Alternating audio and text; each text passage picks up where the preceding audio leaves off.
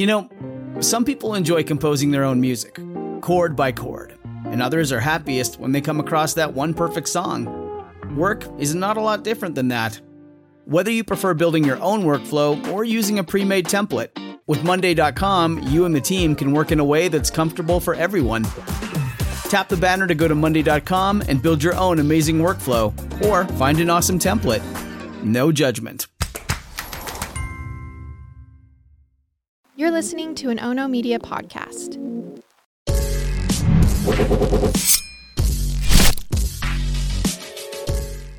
Good morning, and thanks for joining me for Rise and Crime, your morning caffeine hit all about crime. I'm Mama Jules, and here's an update to the Oxford High School shooting from 2021. And you guys, I struggle so much when I bring you mass shootings you really can't give more weight to one murder than another murder. They're all horrible. But there's just something about a kid that's showing up for school to take that stupid math test or they're there with their mind so preoccupied with other thoughts and then that safe community that they have is just shattered. But it seems in this case, the kids could see the cracks in their safe community and some adults didn't heed the warnings, which makes this just somehow seem worse. It's just tough, but let's give it a go. And it's clear that the extreme circumstances that Ethan Crumbley was being raised amongst were having an effect, and that aided in the November 30th, 2021 shooting. Ethan's the only child to Jennifer and James Crumbley. He had lived in Florida and Washington, and when he was around nine or 10, the family settled in Michigan. It seems Jennifer and James felt that the young Ethan could pretty much just watch after himself, and they would leave him alone for hours while they visited bars in the downtown Lake Orion area. The absentee parenting was so frequent that a neighbor eventually filed an anonymous complaint with Child Protective Services, but the outcome of her complaint was never provided to her. Well, in 2016, Jennifer wrote a letter to then President elect Donald Trump. In the letter, she wrote that she was not a racist, but that she couldn't find a way to trust Hillary Clinton, who was the Democrat that had been running against Donald Trump in that election. She also wrote that she was a feminist who valued the LGBTQ community. Her plea in the letter was for Donald Trump to end Common Core because her son was struggling with learning that way in public school. So, for those of you who don't have kids in school or didn't experience Common Core, it's kind of a controversial education practice. It was adopted back in 2010. And you've got some parents who love it and just some parents who hate it. And obviously, Jennifer landed in the camp of hating it. She then went on to sign the letter with some words that I'm not going to repeat on the podcast, but here's the basic concept. The signature said, hardworking, middle class, law abiding citizen who is sick of getting effed in some body part, and that she would rather be grabbed by the P word. Okay, I include this just so that you can get an idea of what this mother is like and what this 10 year old is engaged in.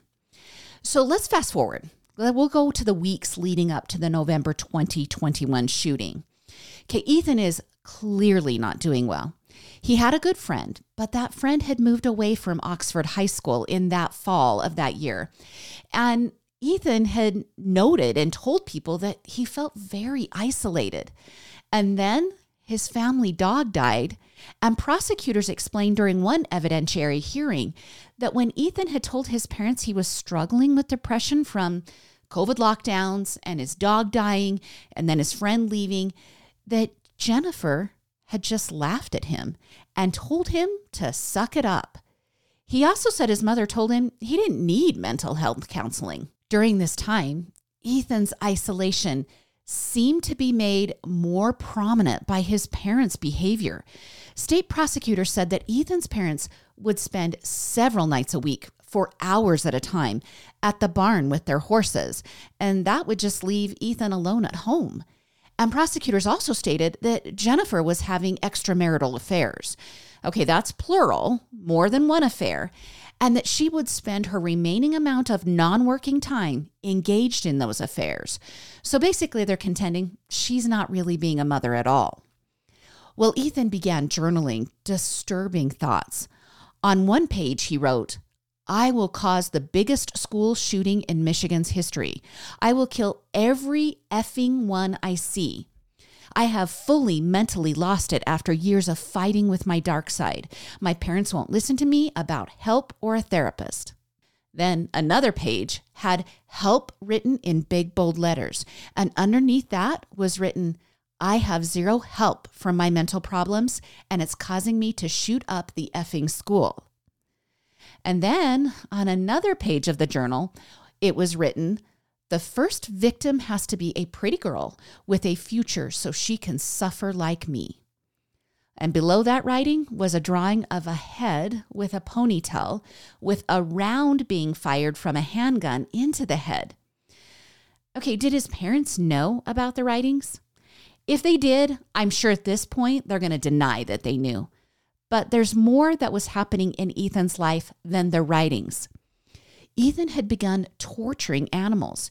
He had collected heads of rodents that were found in his home. He had also placed a bird head in a jar and brought it to the school, and then he left it in the bathroom for others to find. Ethan also had a social media account with his screen name as Black Death, and his profile picture is of a satanic looking man. You guys, it's definitely not Ethan.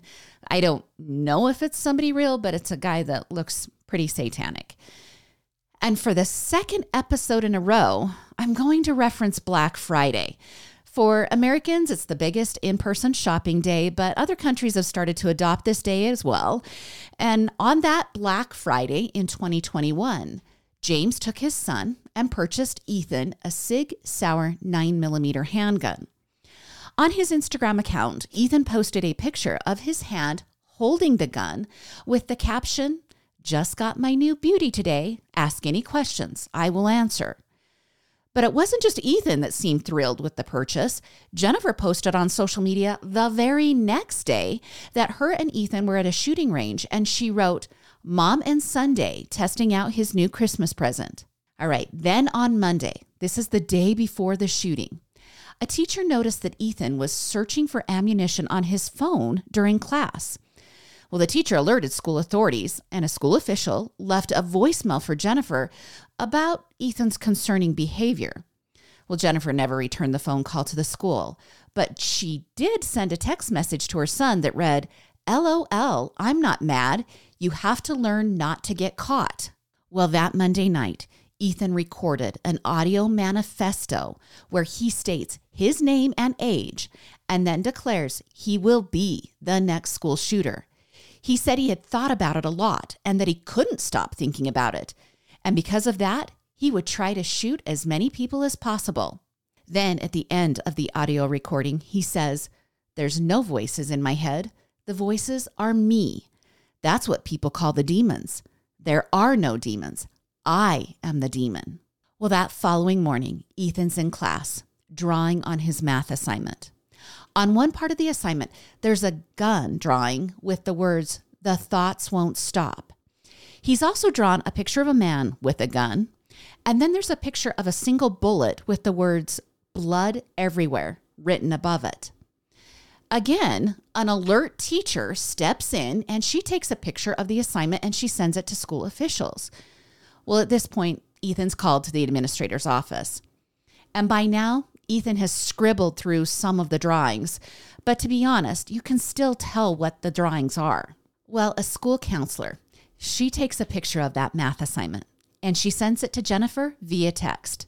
She also asks Jennifer to come to the school for a meeting.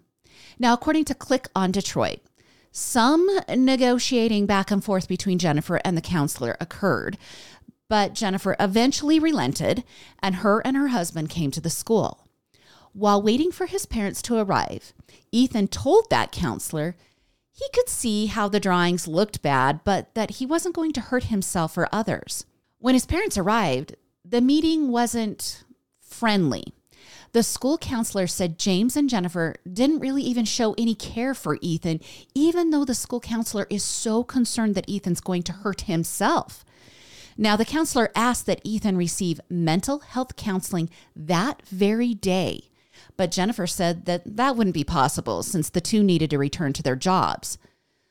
Well, an agreement was eventually struck that Ethan would receive mental health care within 48 hours, but his parents said they were leaving their son at school for the day. Then, according to the counselor, Jennifer abruptly said, Are we done? And they got up and left. Now, while all of this is happening, Ethan has a gun and ammunition in his backpack, and no one searches the backpack. Ethan then returns to class, and the nightmare begins 2 hours later. At 12:51 that day, Ethan is seen walking into the bathroom with his backpack. Less than a minute expires, and then Ethan exits the bathroom wielding the 9mm handgun and he begins firing at students who are walking the hallways, transitioning from one class period to another. Of course, students scattered and fled, but Ethan just systematically walks along the hallway, firing into classrooms. He then enters another bathroom and fires more shots. Within five minutes, Ethan was taken into custody, unharmed, by a first responder and the school resource officer. He still had seven rounds of ammunition in his loaded gun, as well as two 15 round magazines on his body. Four people died as a result of Ethan's murder spree 16 year old Tate Myre, 14 year old Hannah St. Juliana, 17 year old Madison Baldwin, and 17 year old Justin Shilling. Now, six other students and one teacher were injured from the 30 rounds that Ethan had fired. So much of this is disturbing, but this text sent by Ethan's mother just exemplifies how this could have been stopped. At 1:22 on that horrific Tuesday, that's just a half hour after Ethan fires the first shot. Jennifer is alerted, along with hundreds of other parents, that a school shooting has occurred at Oxford High. Her first response? She sends a text to her son that says, Ethan, don't do it. She knew. She knew what her son was capable of. And then 15 minutes later, Ethan's dad calls 911 and reports that a gun is missing from the Crumbley home. He also tells the dispatcher that he thinks his son is the mass shooter. He knew. He knew what his son was capable of. Now, there's so much more to these parents, but we need to get to Ethan's sentencing for the murders and injury that he caused. But quickly, I'm going to give you an update on the parents. Following the shooting, they went on the run for several hours.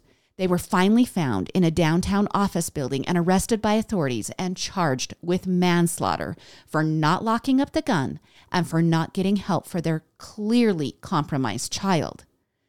Both are still in jail awaiting their trials, and obviously, neither one could be present on Friday when their son was sentenced.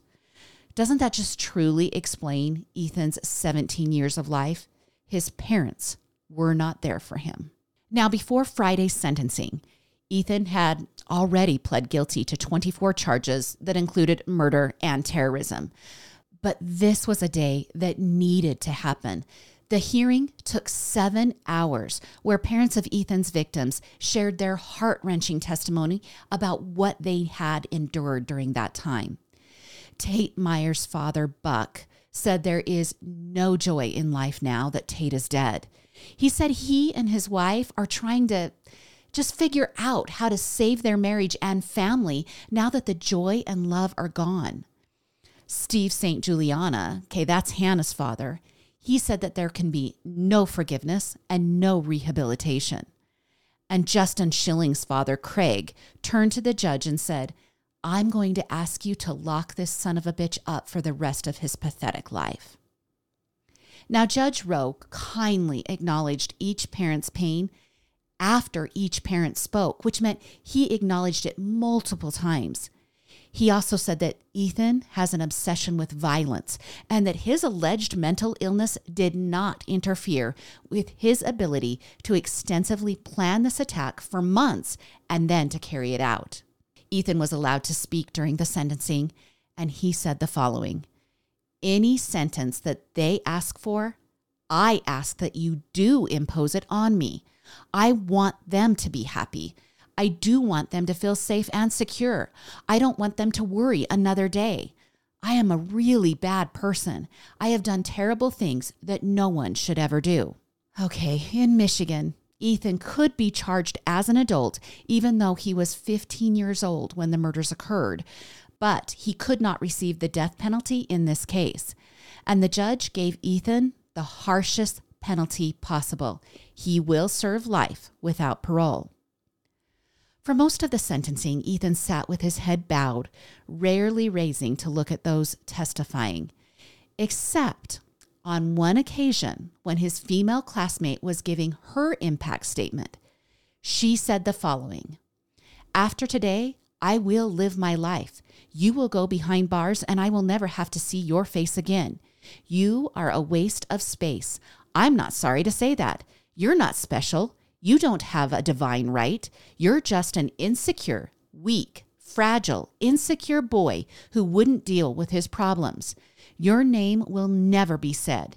Now the rest of us are left with pieces, and I'm going to ask you one more time to please look at me. It was then that Ethan raised his head and briefly looked at the young woman before lowering his head again. Let's remember the victims. Tate Myre loved the holidays and was eagerly looking forward to Christmas, where he could decorate the tree and make cookies with his mom.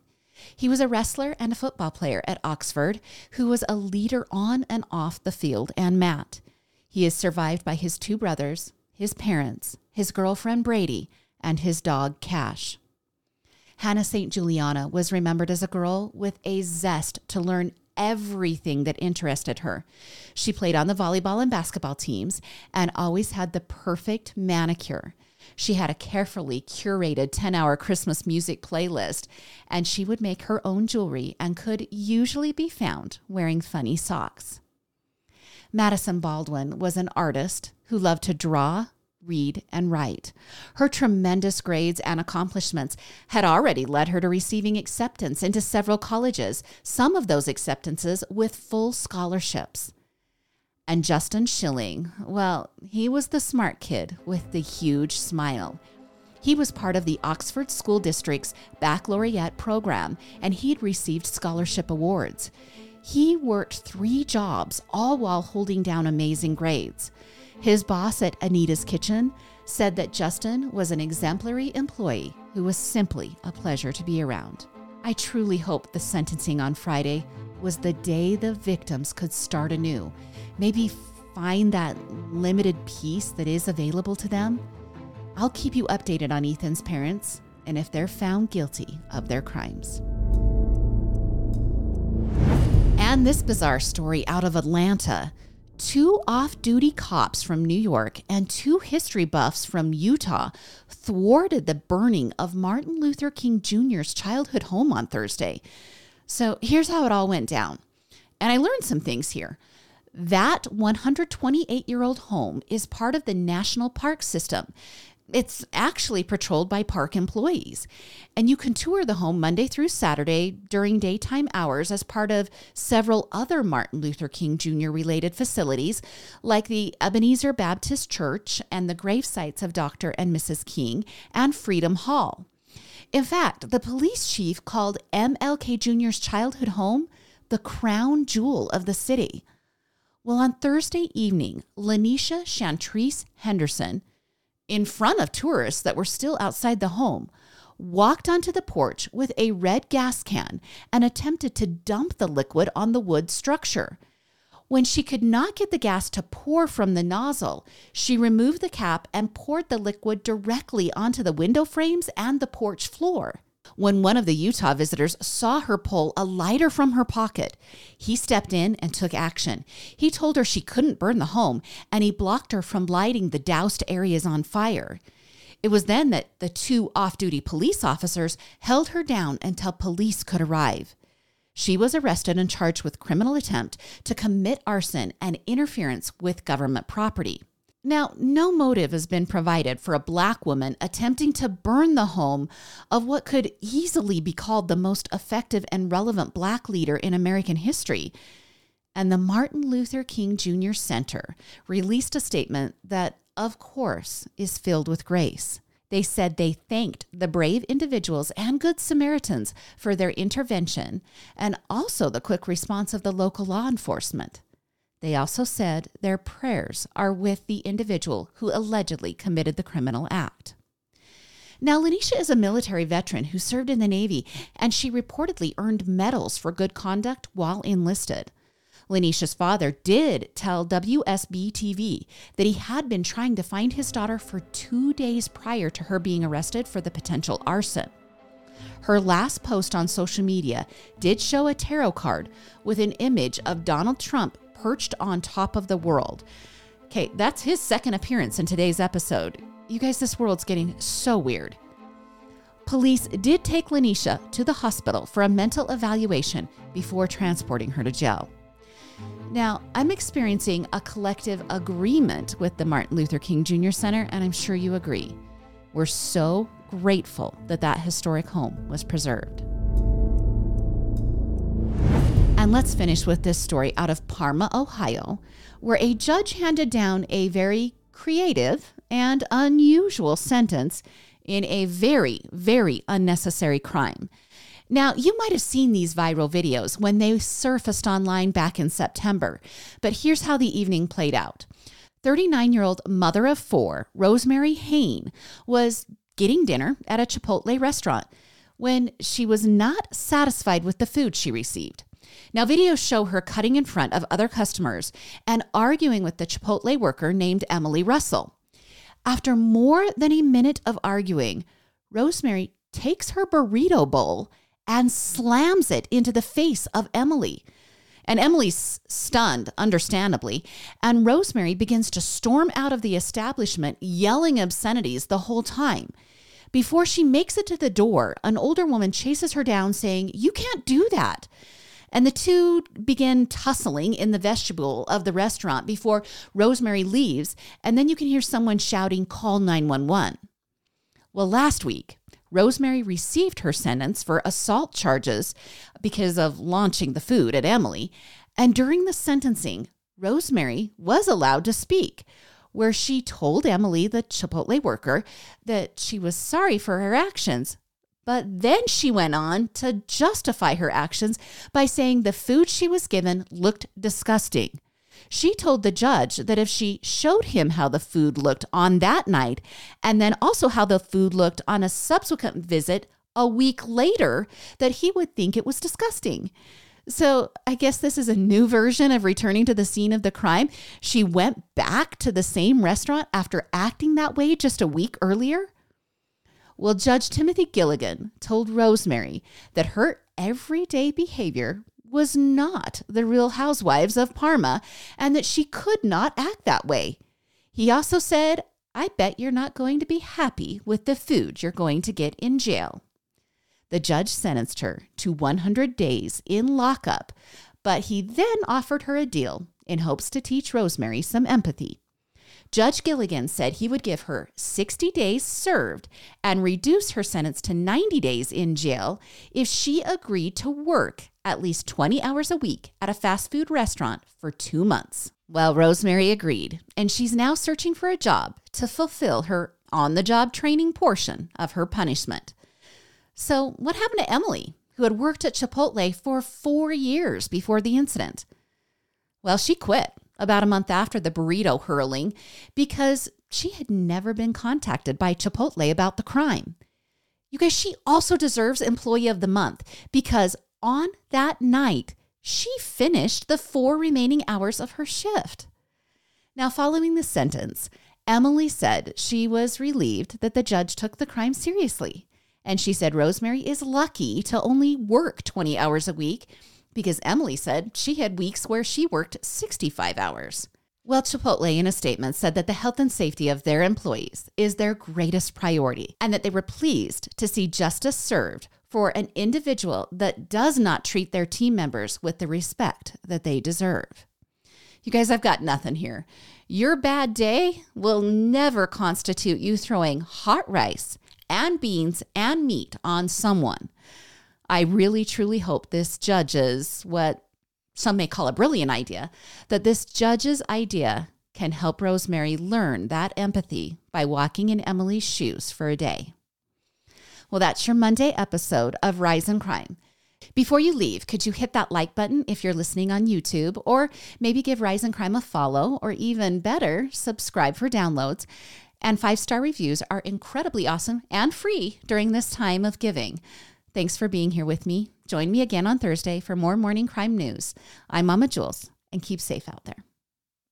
This is the story of the one. As head of maintenance at a concert hall, he knows the show must always go on. That's why he works behind the scenes, ensuring every light is working, the HVAC is humming, and his facility shines. With Grainger's supplies and solutions for every challenge he faces, plus 24 7 customer support, his venue never misses a beat.